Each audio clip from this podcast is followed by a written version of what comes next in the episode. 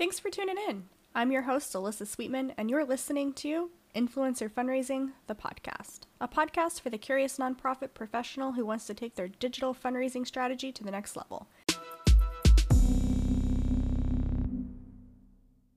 Vanessa, go ahead and introduce yourself, please. Okay. My name is Vanessa. On Twitch, you can find me as Pleasantly Twisted. I have been doing charity streaming for the better chunk of about a year and three months, and I've been streaming total for about two years and three months. And I kind of broke into the charity space with companies like St. Jude, the Trevor Project, Trans Lifeline, and I've been working closely with Ali to actually get more charity centric things focused around Twitch alongside just the general community building around charity streaming. Tim?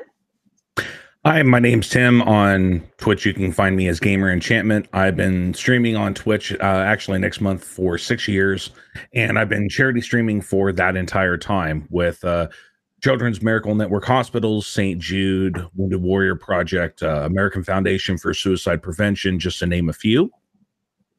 Uh, I got very interested in doing charity work when I first started streaming, uh, just by the interest of wanting to help others uh, along with doing something that I was passionate about and enjoyed. And it's just become something where I do about uh, anywhere from three to four charities a year uh, on top of my regular broadcasting. So that's me. Dylan? All right. Hey, my name is Dylan. Um, I go by the Empire on all my socials, including Twitch. Um, I've been around the Twitch community since uh, Justin TV days, so coming close to the 10 year mark on being around and involved in the community. Um, I've been charity streaming on my own channel for a little over two years now, uh, starting with St. Jude as well, um, doing some stuff with JDRF. Um, on top of that, I also do event management and organization for things like local in person LAN events. Basically, bring your own computer, come and play some video games for a weekend with some friends.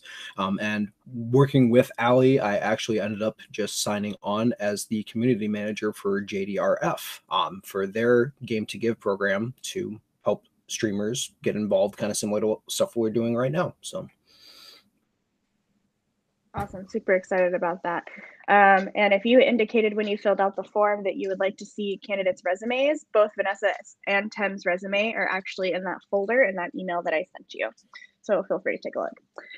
Hi, I'm Alyssa Sweetman. Um, you most likely know me as Ali or Ali Cat somewhere. Um, I was a second grade teacher and got started on Twitch in 2015, discovered charity streaming, and began organizing events, less so streaming myself, but more just the organization and helping others. Um, and then, you know, I ended up at Twitch af- after doing that for about a year and a half. And now a good portion of my job is helping nonprofits get started in what I like to call the influencer fundraising space, uh, because it's not exactly peer to peer or crowd. It's more like Kickstarter, where someone you care about or something you care about is asking for you to donate. So it's slightly different than friend to friend. And um, we're going to go and just kind of start by um, having each streamer talk about their process and how long it takes them to set up a charity stream and like the, the all of the thoughts that go behind when they go to set one set them up. And Tim, why don't we start with you? Okay. Well, uh, when I'm getting ready to start up everything with doing a charity stream, I typically take anywhere from two to three months to get everything set up, uh, establishing communication with the organization, uh, especially if I haven't fundraised with them before, uh, establishing communication with them, getting interest in them, finding out uh, what they're doing, where the money is going to, uh, how they plan on making their goals for their charity event that they're going to be doing. And then from there, s- establishing types of incentives for my community when I'm broadcasting. Is it going to be using stuff like temporary tattoos, using balloons, uh, little googly eyes, little things like that that get my community interested in wanting to be part of this charity event, as well as gaining more knowledge about the organization itself so that way I can tell my community about this organization, where the money is going to, uh, the benefits behind this organization. Because there's one thing to just read a script about an organization, and it's another to have a passion and interest behind the organization, and your community is going to see that difference. They're going to see if you're passionate about it or if you're just, you know, reading a piece of paper. And as the process continues on, just getting everything set up so that way when I do push the button live for the charity event, I feel that I'm the most um, ready and organized that I can be uh, to be able to provide the content to the community and be able to raise as much money as I possibly can. Awesome. Thanks for sharing. Uh, Vanessa, let's talk about the time and effort you put into your your streams and like how how much time you you go through with it. I didn't hear the name that you said. Is that for me or for Dylan? That's for you. Okay, fantastic. It just the name got cut off, and I was like, I don't know who she's asking. Um, so kind of similar to what Tim just said, it's a lot of time, effort, and energy. So, for example, right now I have St. Jude Play Live that I'm going to be doing in May, and I'm already working on getting it set up right now. So this is at the absolute bare minimum three weeks out in advance, if not even as far as two months out in advance. And that's going to be solely dependent on how long the actual charity drive that I'm running is going to be going for. And over the time of that process, it'll be thinking about incentives, milestones, and those two are really big to me just because I want to make sure that my community does feel involved, does feel included, and does feel like this is more just a combination of working for the charity and helping them out, but also giving them an opportunity to have fun on the channel and in the channel space. Um, so we have incentives, we have milestones. There's also scheduling in general. I'm not a full-time streamer. I stream three times a week for about five hours every single time. So I have to make sure that my schedule abides by that and that I can meet my goals and incentives and milestones within that time frame. It also includes information gathering, making sure that we know about the charity. I have assets available for the charity. Are they available from the charity? Do I need to make my own? That's going to add more time to my actual prepping.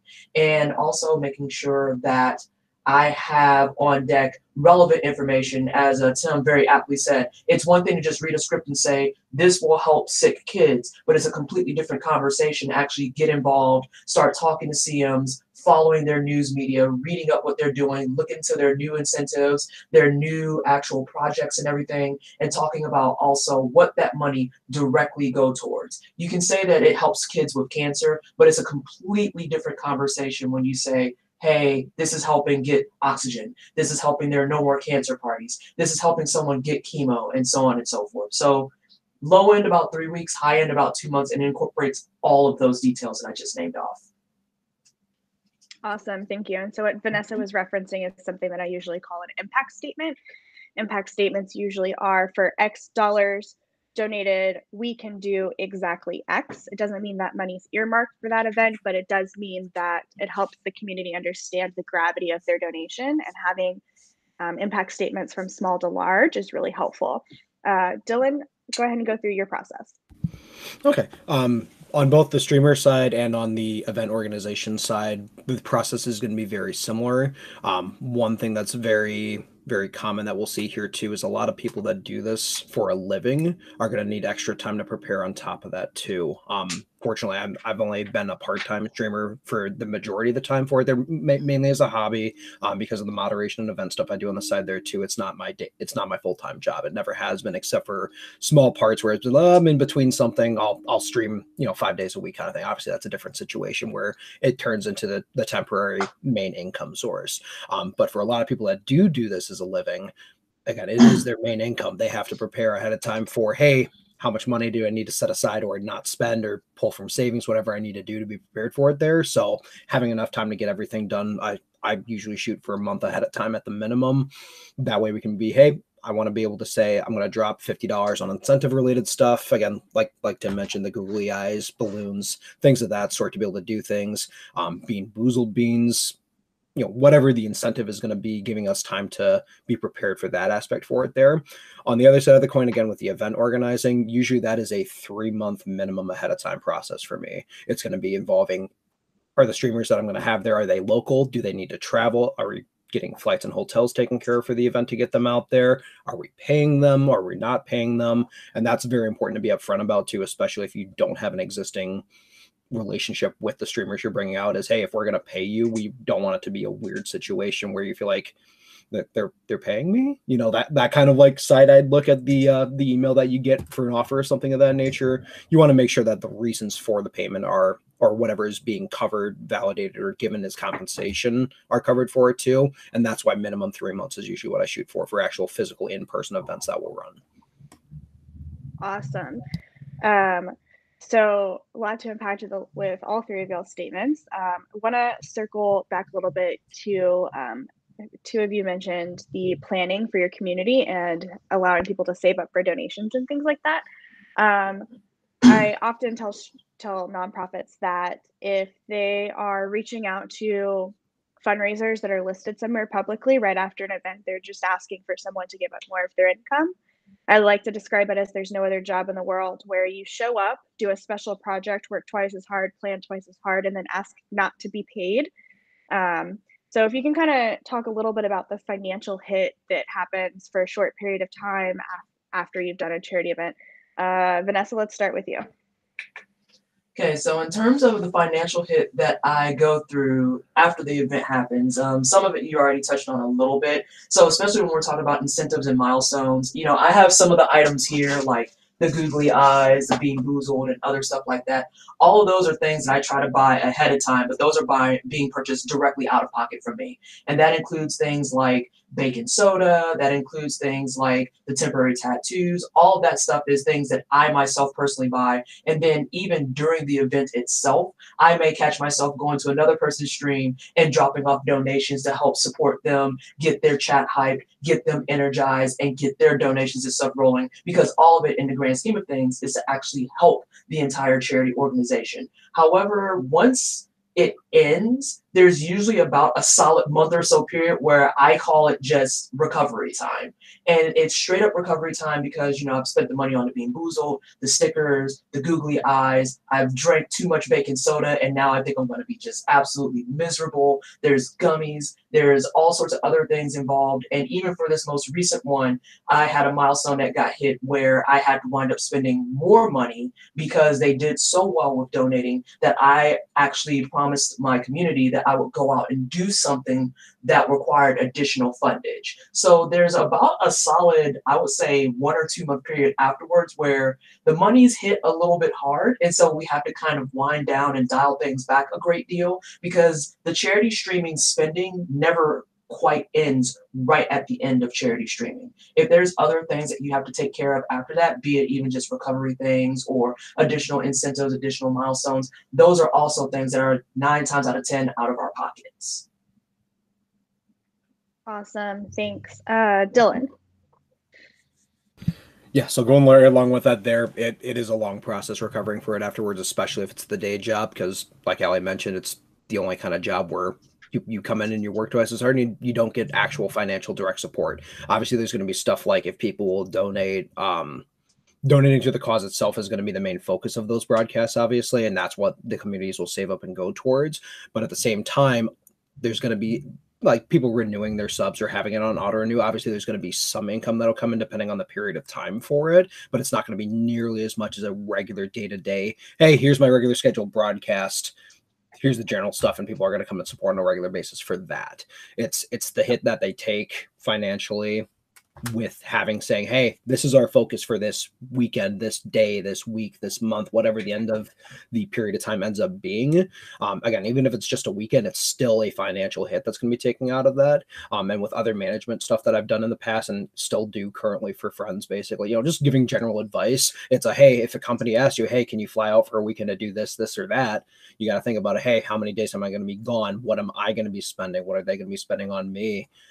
what kind of hit am I going to take financially? How much do I make on a regular basis per stream per month kind of thing and divide it down so you can make sure whether it's a paid or a non-paid event that you're getting the benefit out of it so you're not you know missing all your bills for the next month and a half. And that's that's the vast reality of it is we have to make sure that again stepping into the role that I've just accepted making sure that I can communicate with them as far ahead of time as possible so they can be prepared is going to be a huge factor for helping it be successful on both our end and on the individual streamers end because at the end of the day it's raising money for our for the charities that we're working for whether it be on the streamer side or again in the position that i just stepped into. Yeah absolutely. Uh gamer you uh we recently had a conversation i'm sorry tim we have real names muggle names. Um tim we we recently talked about how um it was actually kind of hurting all of your charity events for you to do so many charity events and you re- readjusted. So you can kind of talk about the overexhaustion that a community faces and also the financial hit because streaming is one um, one of two full-time jobs for you. Yeah, um it's a really good point because there was a, a, point a couple of years ago where I became so interested in wanting to do charity events uh, that I created this own event for myself called the Year of Giving, where I would put a focus on charity events. And I decided to take it upon myself to do a charity event every month, and every month would be a different charity. And with the fact that it takes two or three months to kind of get everything rolling with a charity event, you imagine how long it was taking to be able to get everything set up for a charity event. And at the same time, while I'm running one, I'm talking to one to get them initially set up, and then another one to get them kind of in the middle of it. And then the next one for when this month is over, I'm going to go roll into this one. So it, it creates this huge amount of work that you have to work on and keep track with and making sure that you're representing the correct people. And there's even times where uh, uh, broadcasters are going to start rattling information in their head and start talking about an organization go, oh, wait a minute, no, no, no. I streamed for them, you know, last time. I'm working on this one right now. So you have to correct yourself on what you're talking about. And then the financial hit of taking that is with doing all of that, you're putting a huge strain on your community as well as yourself because incentives I may do for St. Jude are going to be different than what I do for Wounded Warrior Project. So you may be spending less money or more money. You may be doing uh, more incentives that are more physical than actual um, comical. So everything is going to be very different with that. And you have a both financial, mental, and physical strain with doing all of these different organizations at the same time. So I started calming it down myself, went from one a month to doing six a year, now doing to four a year to where I'm more comfortable with the organizations that I fundraise for. And as well, it gives me an opportunity to focus on what I do outside of streaming. Because as much as we all love streaming and we all doing love doing what we do and interacting with our community and all these charities, we'd like to think that we have a life outside of this. And we don't want to be able to give up that life just because we're enjoying what we're doing. So so there has to be a give and take in there. And with me, as I started to calm down a little bit, I started to give a little bit more to my outside streaming life, which has kind of made my work life balance a lot better. Awesome. Sounds sounds really good. Um, so before we dive right into um, the, the two questions that are asked, um, the next question I'm going to ask is typically something, and this this question in particular is exactly why I don't live stream this on Twitch, is because I want you to feel really comfortable in sharing um, without giving any examples or naming any nonprofits that have done anything specifically. Um, kind of talk about where areas areas where charities can grow, where they've like missed the mark with you, um, and how that's impacted your your feeling of them, and um, if someone had asked you if they should fundraise for them, how that would have how that would have impacted your answer. Dylan, we'll start with you. Perfect. So um so one thing I've always brought into mind with previous positions, current positions, everything of that sort for it there is communication is a huge factor and how you communicate is even more important on top of that.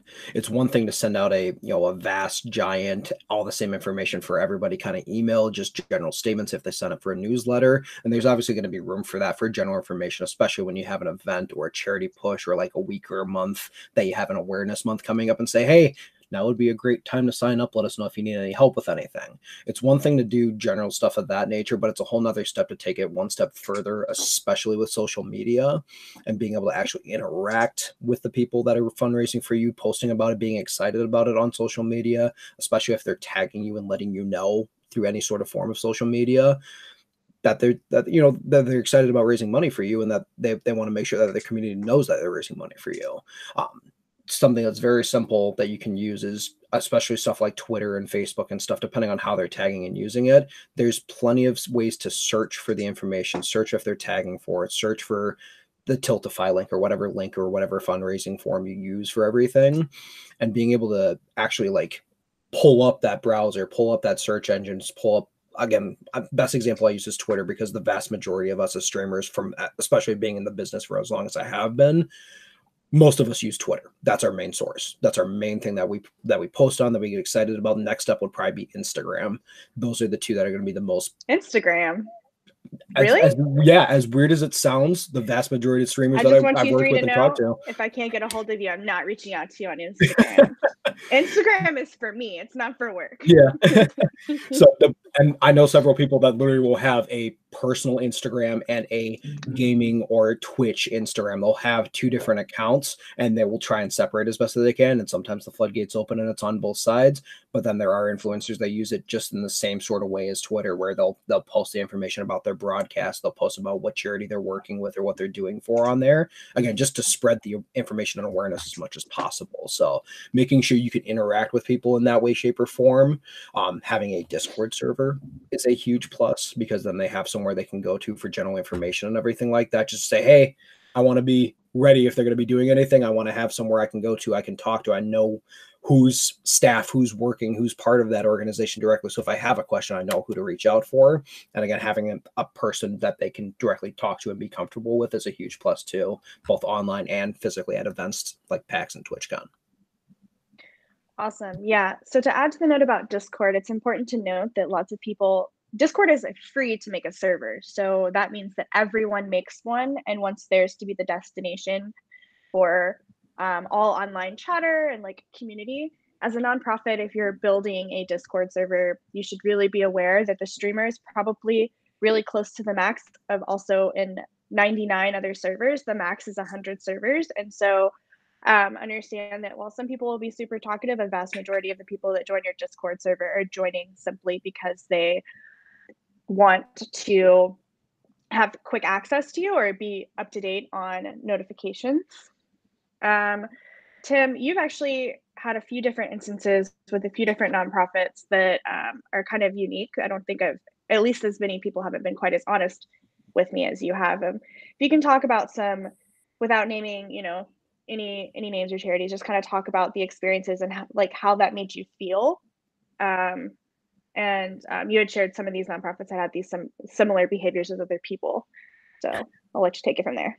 Yeah, um, there have been a couple different organizations that I've worked with that, while they bring people in wanting people to help fundraise for their organization or wanting to be kind of a representative for their organization, they've kind of like passed down either like a directive or a particular type of speech that they want you to use, or they want you to act a particular way that may not fit exactly with how you run your community or how you were personally act or how transparent you are.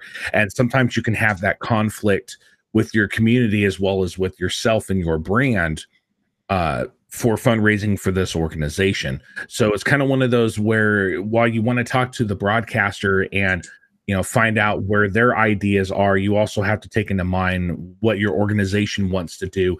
How do they want the influencer to act on stream or what you want them to say and say okay is the or the influencers that we that we're looking for do we want them to be a certain way? Do we want them to act a certain way? Do we want them to have a certain ideology and you want to make sure that you're not trying to uh, put the influencer or broadcaster in a box and say that you should only act this way when you're with us and make sure that when you are communicating with them you're open and honest with them. Obviously you know there are going to be moments where uh, there will be times where an organization wants to fundraise uh, during a month when another big organization is fundraising during that month. So a really good example would be like st jude st jude's big time is the end of april and all of may so while your organization may be interested in wanting to do a charity event during that time period they should also understand that maybe not a lot of influencers may come to you because of what's going on. So you shouldn't be communicating with that influencer and say, "Hey, do this for this or for our organization. We're going to fundraise. We're going to do all these huge numbers, and we're going to do better than what St. Jude is doing right now. And I want you to put a focus on that. And that may make the influencer a little uncomfortable with wanting to say that exact script or words or however it is that you're communicating with the person. Yeah, absolutely. Uh, Vanessa, uh, the last time we did this panel, you talked about um, how, people were approaching you and um, some emails and DMs. Uh, definitely while you're talking about that, make sure to add in that part for me. Okay, so and I was actually going to talk a little bit about that and tie both Dylan and Tim's thoughts together about the entire thing. So absolutely utilize your social media spaces much, much, much, much more than you currently are. But also that personal touch and then even just doing your homework about streamer spaces, what we're doing, how we're doing it is critical because you're going to get a completely different response from influencers when you show up as someone who's personally invested who has actually watched my streams, knows what I'm about, has scoured a little bit of my Twitter and said, oh, okay, I see what she's into, I see what she's talking about, I think she might be a good fit, and actually trying to cater that pitch to me versus giving me just a cut and dry script that you're going to spam send to 400 streamers. Because the other thing about it is that we can tell when it's just, okay, we're going to shoot the fish in the barrel and see what hits versus actually taking that concentrated effort to say, we're looking for people that we want to represent our name and our brand. We think that you're a good fit as you are. Things are going to be great, and we would love it if you would come and help us, type of thing. And another thing about that, in terms of what the charities themselves can do a little bit better, is honing in on that homework part, not just looking into the streamers that you want to work with and how you want to communicate with them, making it a little bit more personal, but also looking into specifically the types of things that we need in order to be successful. So I've had it on a couple of occasions where I've been hit with the blanket commentary and someone just says, come raise money for us. It'll be a great cause. And it's like, cool. I kind of figure that's the case for almost any charity, so you have to tell me a little bit more because at that point you're building excise for me. And I'll be honest with you, I already have so many things going on in the Twitch space, the charity space, and my actual day to day nine to five job that I don't actually have the time to go out and spend another 40, 50, 60 hours over the next three weeks just to do homework when you could have even given me just a little bit of information to start off with and get a feel for it. But then on top of all of that, also making sure that you have an idea of what we can utilize. So for a lot of places, I've had a couple of instances where I've signed up and said, yeah, I love this organization. I'm going to raise money for them. It's going to be great. And then we get in there and they have nothing that's no actual um, i forget what you call it ali but the uh, action statements and anything. They don't have overlays they don't have panels they don't have any type of graphics or grabbable information that we can start plugging and chugging. Even if it's just a little bit of alteration that needs to be done that's still much better than just showing up and saying okay raise money for us but we have no idea what to give you so have a blast and that also becomes a little bit of a conflict because how I raise money on my charity stream is going to be completely different than how Dylan does it. And it's going to be completely different than how Tim does it. We're not all three going to be doing it the same way. We have the same skeletal model of incentives, milestones, and probably letting our chat just troll us for a little bit. But how we actually achieve that goal is going to be drastically different. So definitely do your homework about how you want to do all this stuff, but then also get more involved on a personal level. Get involved in the social media. Have someone who's actually there to post as a social media person and not just drop off some mission statements here and there to remind everyone that that account exists.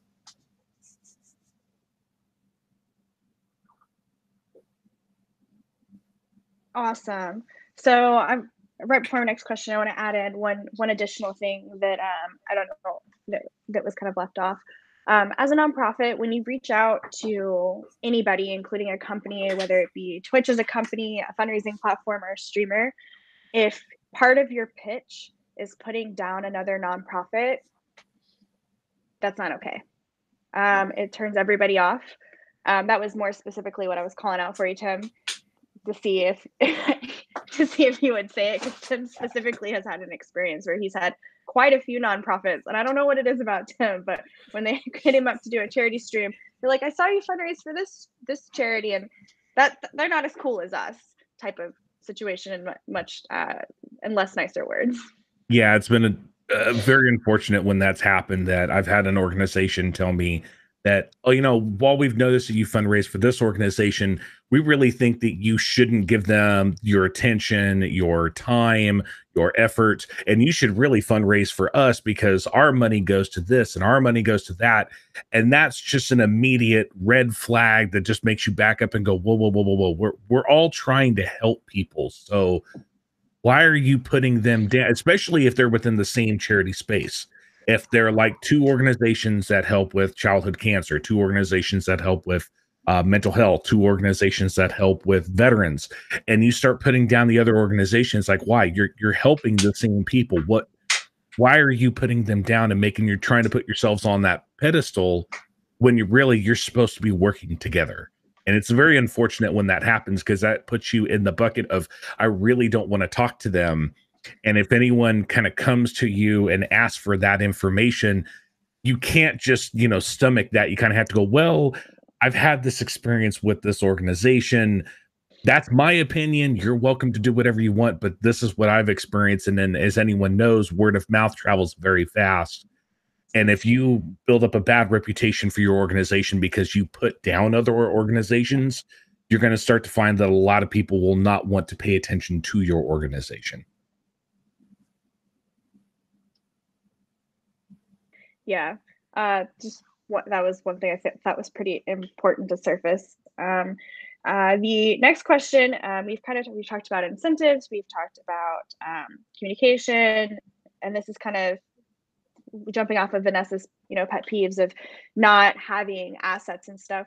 Let's talk about some of like the best assets that you've had in terms whether it be a video, commercial, um, a list of impact statements. Um, feel free to you know call out and sh- shine a spotlight on those wonderful charities that have provided them for you. Uh, Dylan, we'll start with you. Yeah, so with the with all the organizations that I've worked with, um, both currently and in the past, event wise or otherwise, um, companies that have really done a good job have been St. Jude, Extra Life, JDRF is one of them as well with their Game to Give program, which kind of happy to be under the rope with that now, seeing what they put in in November. Um, having a video that's embedded or that we can download that we can play on our stream during a normal ad breaker. If we need to get up and use the bathroom that is a huge plus for us. That gives us something to run if we need a couple minutes to step away for a second for any reason whatsoever be it just general bathroom breaks or something setting up for an incentive that we're going to you know pile through and do like oh hey i'm gonna get a whipped cream pie to the face. Let me give me two minutes so we can get some some tarp down or something so we don't make a mess. That gives us time to set that up but also still giving information about why we're doing what we're doing so stuff of that nature is huge um, general size space and i know vanessa hit on the last time we were on the same kind of conversation is actual stuff that's built for the platforms that we're doing things through making it easier for us when it takes minimal effort when you're setting it up to actually set it to those dimensions saves us so much time because then we don't have to mess around with it. We not we're not going to plug in and say, "Oh, I can't even read that." Okay, cool. I guess I'll have to take another five minutes and get it fixed. Let me load up Photoshop or whatever program I use. Making it easier for us makes it easier in the long run for us to fundraise for you, and it makes it a smoother process overall. And again, those additional assets like the videos, the commercials, the impact statements that we can use in an overlay if we want to create it on our own accord or use as a commercial break doing things like that sets us up for success and that makes our process easier so we can focus more time and effort on the things that can't just be handed over and then that's going to be the stuff on our side to be prepared for it. Yeah absolutely. Um, tim.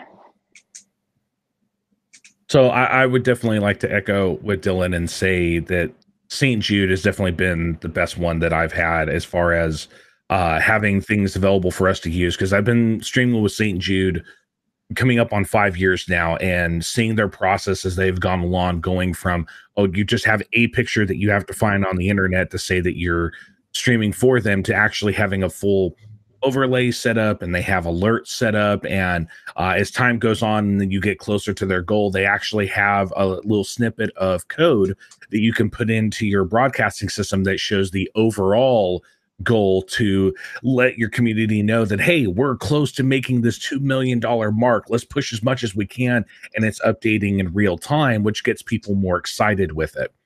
And for those of us that have been to uh, a summit that st jude does they show us some of the videos that we'll have access to.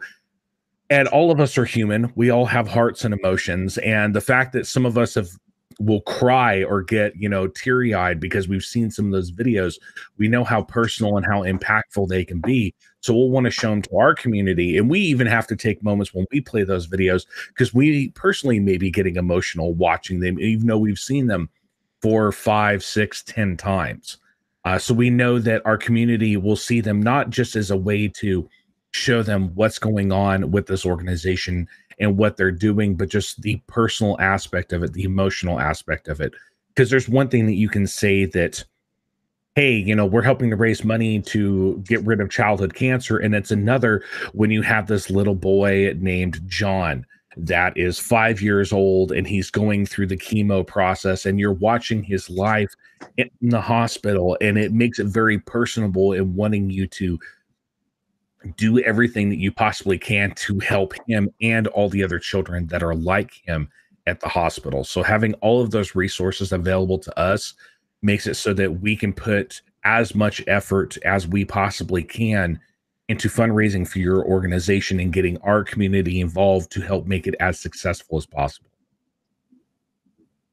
Awesome. Thanks so much. Uh, Vanessa?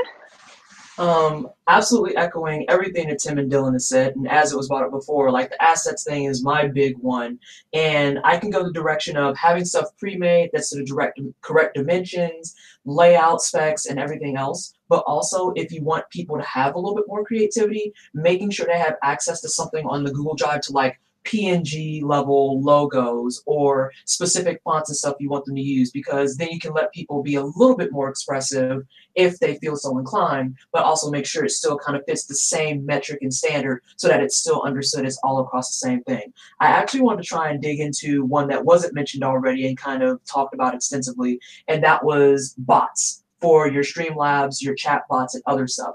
I think that one is also a monumental help because the charity organization can go forth and create a bot that can be implemented into Streamlabs. I know that that used to be Nightbot. I know there's a couple other bots out there. I personally use the Streamlabs chatbot, and I can add again, make it a call out to St. Jude. And I have a little bit of bias because I'm still relatively new to the space for a year and three months. Um, but I can add a bot to my chat commands and everything that literally it's a St. Jude mod bot and it just runs information every 20 minutes, guaranteed. I don't have to do the extra stuff. I don't have to sit down, stop my stream, and say, well, I haven't mentioned anything about it for a little bit. Guess I'm going to say some stuff real fast. And it'll just pull up little action statements, little um, incentives, and everything right there for you in the chat so that in the event that maybe you get caught up in something like I do because I talk forever it'll actually make sure that that conversation is still going. People still have access to information. And then one of my favorite things was specifically an alert that they did that kind of honed in to that emotional factor. They made an alert last year that was like a little miniature banner that could be personalized for your stream. And whenever people would donate, instead of giving you the Tiltify do- uh, notification with whatever alerts and everything you attach to it, and then whatever squiggly text or effects you have, it would actually override it so that when you donate it, it would make the little ribbon come out. It would have a bunch of kids that say thank you, and it'll show how much it was for, and then it had a little star tracker to show how close you were to your goal. And I'm like actually getting watery about it now because like it's it's a big thing. But I'm also um I'm someone that I get emotional very easily. Like someone donates fifty dollars, and I'm like, ah! type of thing, and I'm crying all over the place. So to have someone in my very first St. Jude drop five hundred bucks off and have that come through, it was like, like it's actually I'm pushing it back right now. It just it's a big thing. It's a big it's a big help, and those small touches make and break the entire charity streaming moment. It really, really does because it shows that they put forth that extra effort. Sorry, I'm a crying disaster on this podcast. Um, it shows that they put forth that extra effort and want to make sure that it's important, not just that you raise money for them, but it has an impact on your community and you. So, sorry, I got a little bit messy there. you're you're fine. Um, yeah, and so some of the things Vanessa was talking about, a lot of you listening um, probably work for the company called Tiltify. Um, all of the features that Vanessa just mentioned, um, I am not 100% certain, but I also believe possibly the bot to custom overlays. Um, Tiltify makes the custom overlays for St. Jude. So feel feel free to reach out to them and talk to them about like what things you can do. Don't think that you have to bot all by yourself 100%. Um, there are already tools and um, fundraising platforms available for you. Um, the one I personally endorse is Tiltify. But since we're nearing the end, we're going to go ahead and swap over to questions. Um, if you're in the call and you have any questions, now's the time to go ahead and start dropping those in the Google form in your calendar invite.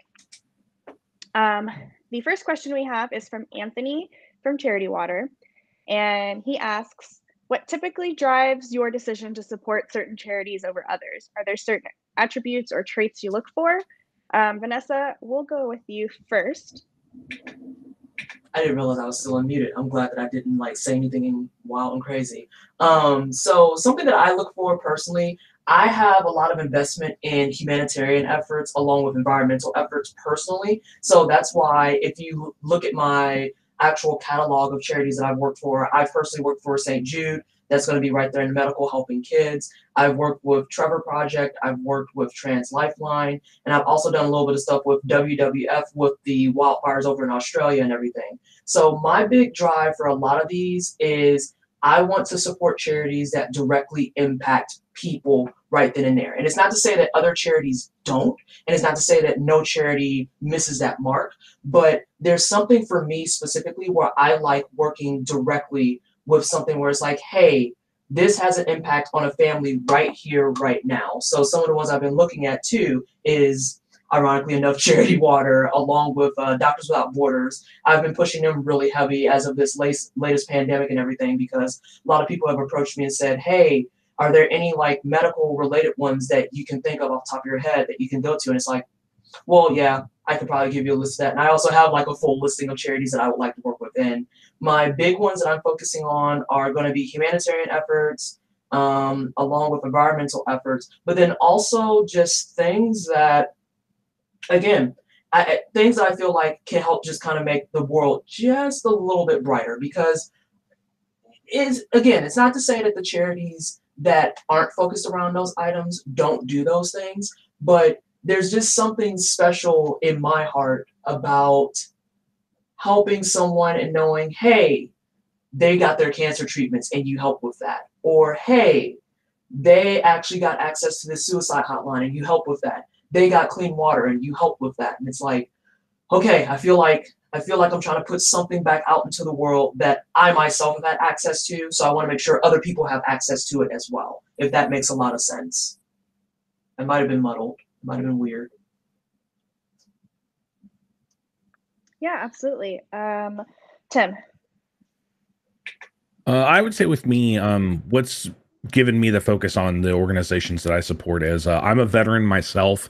So obviously supporting organizations that support veterans like Wounded Warrior Project uh, definitely make a lot of sense with me because I'm actually a member of Wounded Warrior Project. So not only am I helping an organization that supports veterans, I know personally with that experience what they do for their veterans. So it gives me more uh, passion and incentive to represent them when I'm doing a charity event.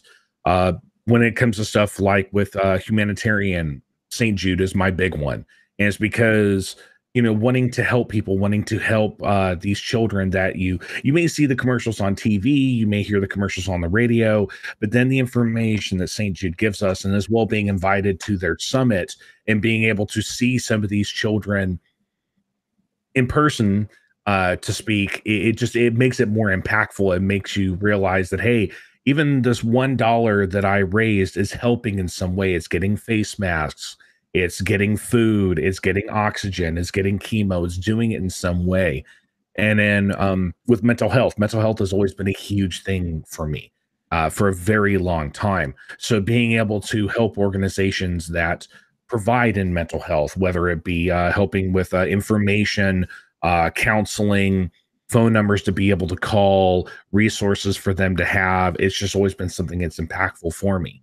Uh, when I look at other organizations, I just look at how long have they been around, what it is they're doing, where's the money going to, uh, what stuff have they done in the past, if they're brand new to working with influencers. Okay, what are their goals? What would they like to do? Are they shooting for the pie in the sky, or are they just wanting to help a little bit low and then grow from there. It all makes a difference in what it is that I'm looking for and uh, not necessarily how much effort I'm wanting to put in, but definitely wanting to help them and maybe even provide encouraging words and advice for that organization to help them grow because now I'm passionate about them and want to see them grow. Yeah, absolutely. Dylan? Yep. So passion and direct connectivity are my biggest things um, that I'll typically look for if I'm looking to fundraise or am interested in any way, shape, or form, whether it's them reaching out first or me.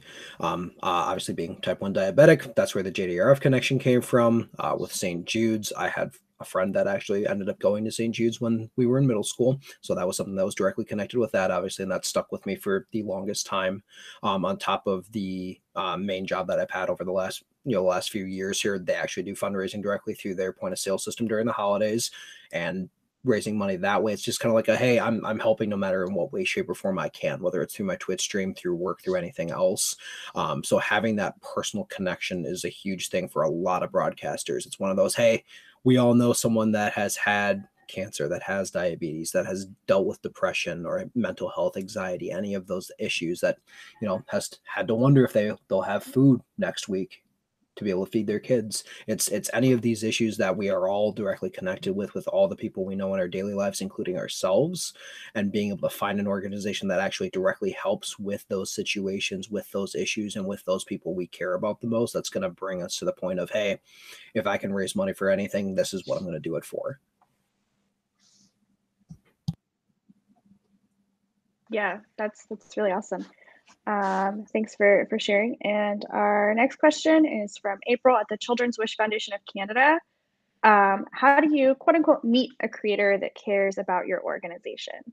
Um, before I toss this off to our panelists, um, the way I usually describe it to folks is first through Twitter. You should absolutely, from your main Twitter account, not an other that you created for the influencer fundraising program, tweet out that you've signed up on Tiltify or whichever platform you're using and folks can start fundraising for you. You'd be surprised who already supports you is also on Twitch or a similar platform. Additionally, you can ask, um, we're in looking to check out some new Twitch streamers today, tag your favorite Twitch streamer below. That's one way to engage with folks.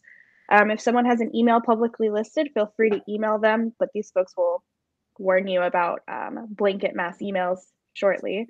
And if you're in person when the world returns to normal, I always suggest that when you're standing in line or standing near someone and you find an opening to start a conversation, um, you know, say hello and ask them about themselves and be like, oh, do you stream on Twitch? And if they say yes, be like, oh, okay.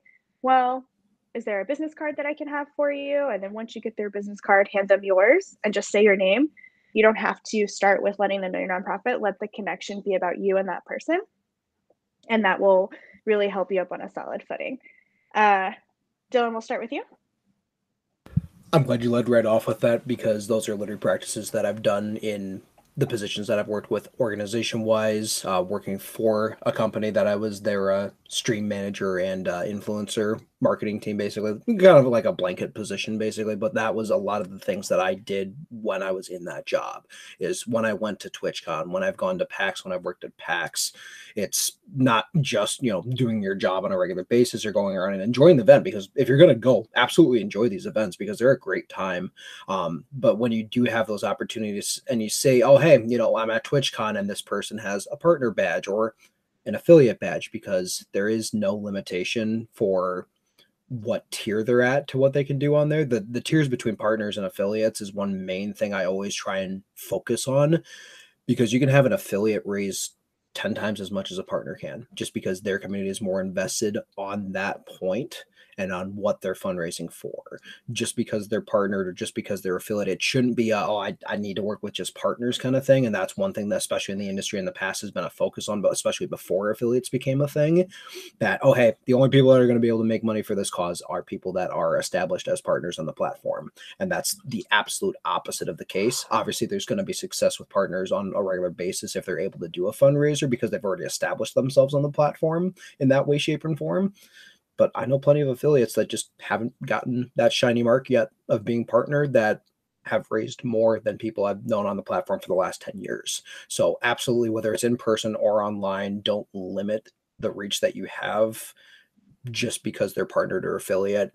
They could do more for you than you realize, no matter what their level. Yeah, and to add to that, um, there's an affiliate that does an event for St. Jude every year, and they're affiliate level, not quite enough um, viewership to hit partner, and they do 20K. um, every year for St. Jude. So um, just because you're targeting the largest folks on the platform, um, it doesn't mean that you're creating meaningful relationships. And it, um, while their one-off event might be successful, it does not mean that they are connected enough to continue fundraising for you. Um, Vanessa. First and foremost, Dylan, thank you so much for that commentary because I, as an affiliate, that's probably one of the biggest things that kind of segueing back to the question being had. That's one of the biggest ways to make sure quickly that you don't get people to actually want to meet you and everything is if you decide right out the gate that in order to be valid, you need to have the big shiny purple check mark, you're going to lose people like myself immediately. Again, I've only been around for a year and three months on this scene, and I'm already appearing on podcasts. I'm helping set up other events in the future. I'm supposed to be running a podcast here, talking about these things. I've done a podcast about charity back in December. So definitely don't sell yourself short by saying, oh, well, this person, they're just an affiliate that have like maybe 20 viewers or so. We're not going to make any money with that. That and then there's that reminder as well that one of the big things we're told is that every dollar matters. So it kind of goes without saying that you should probably want to get involved with as many people as possible. In terms of how to actually meet influencers, I think uh, kind of same thing Dylan said, direct contact is best way to go. Um, I am, I speak for myself. I'm easily approachable. Ali will tell you, and I've demonstrated it today. I will talk all day. But definitely having like a table or a booth set up at something like TwitchCon and you see somebody that's like walking by that's interested or talking about getting interested in the charity spaces, strike up that conversation get engaged, let them know why your cause is important, what you're trying to do, how you want to get involved, and then again, exchanging that information, business cards or emails if they're public, things of that nature. Um, in terms of direct messages, I'm very active on Twitter. I'm pretty sure most people here are relatively active on Twitter. Um, if we have DMs available and open, send us DMs, send us emails. That don't be afraid to reach out to us and actually say, hey, I've been viewing some of your content. That's another thing. Please actually engage our content. I've been viewing some of your content. I liked the stuff that you stand for. I really like your energy and your attitude around this, that, and these and those. We would love it if you would be interested, uh, not entertaining, if you would be interested in raising money for our cause. And again, making that personal and not just giving like a blanket from a directive statement where it's just like, hey, we would like to raise money. This is the name of our charity this is what we do. Okay, I mean, I can find that probably on your Twitter page out the gate. Make it personal, make it so that it's much more interactive, make it engaging.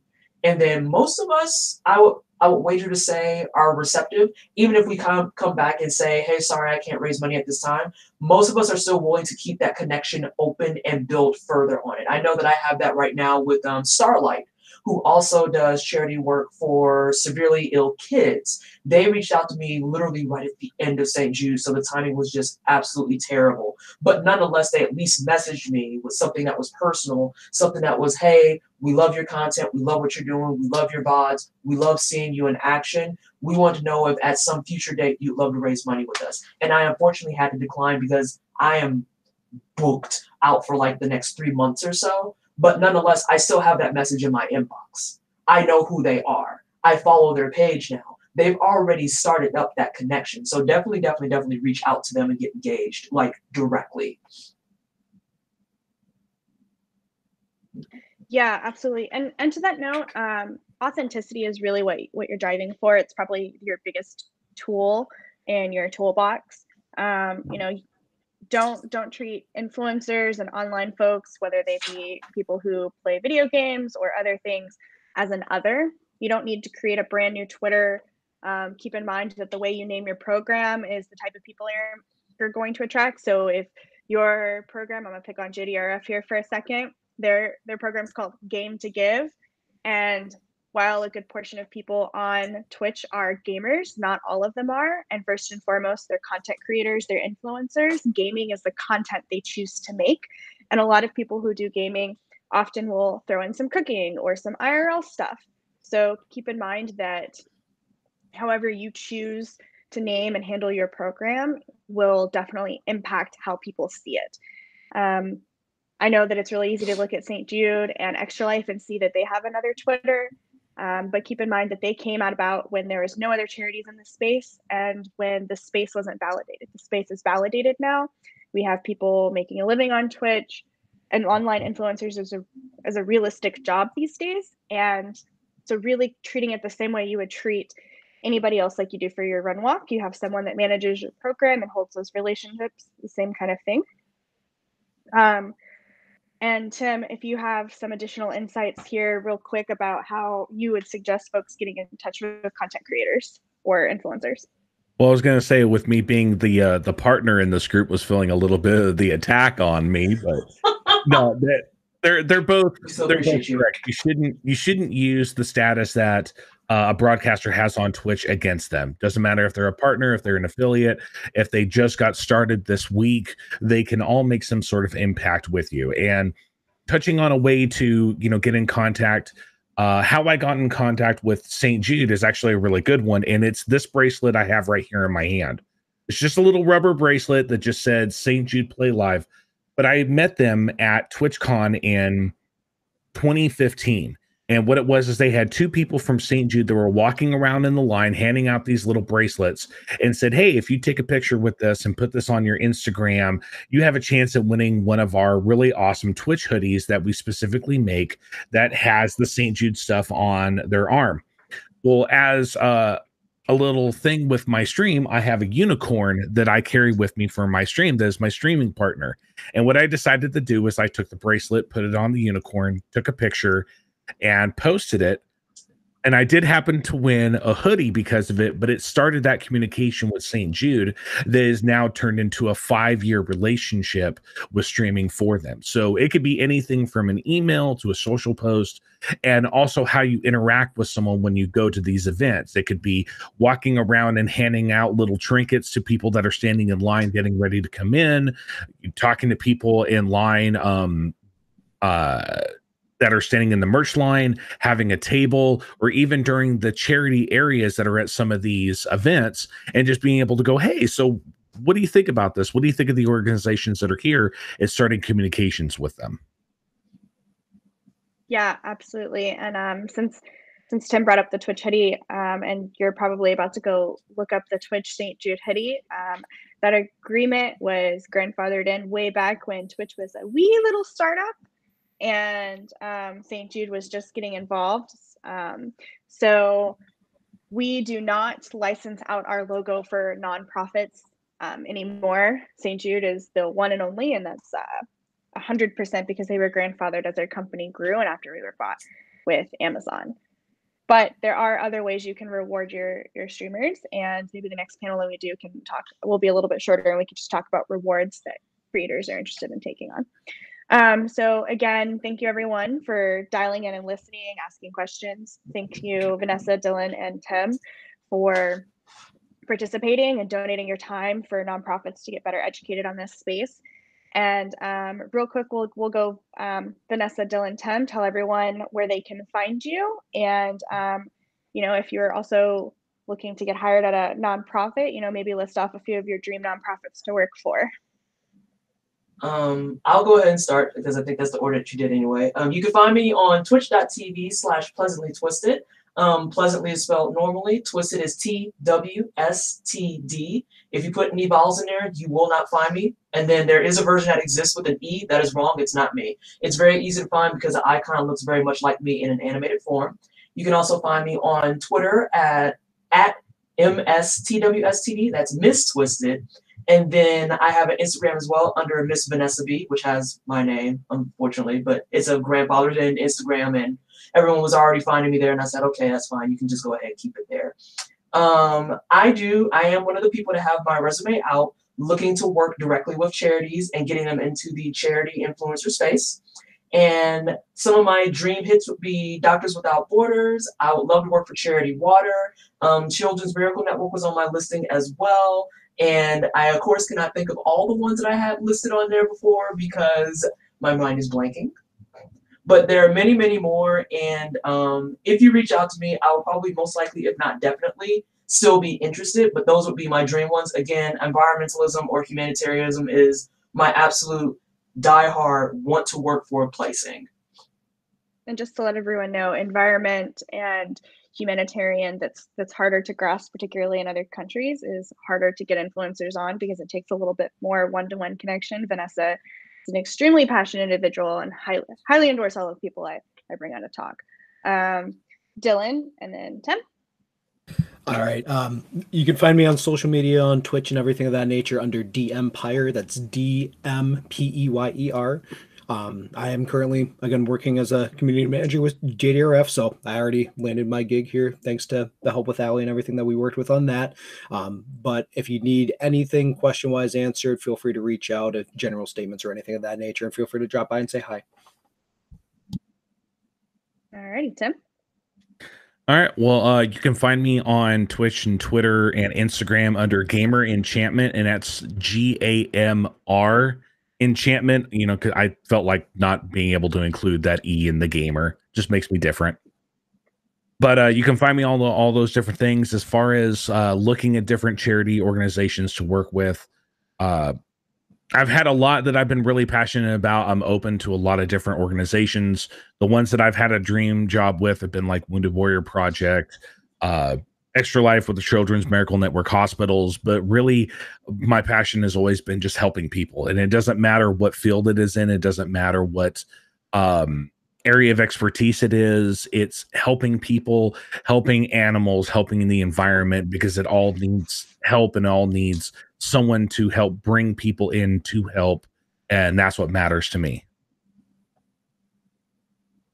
awesome thanks so much and tim is all all but all three of these folks are extremely extremely passionate um, both vanessa and gamer have been known to talk my ear off um, long past the time that we were supposed to say goodbye on a call um, around some of these issues um, so uh, again, thank you so much, everyone. And if you're looking to get in contact with Twitch regarding um, charity things, that's charity at twitch.tv.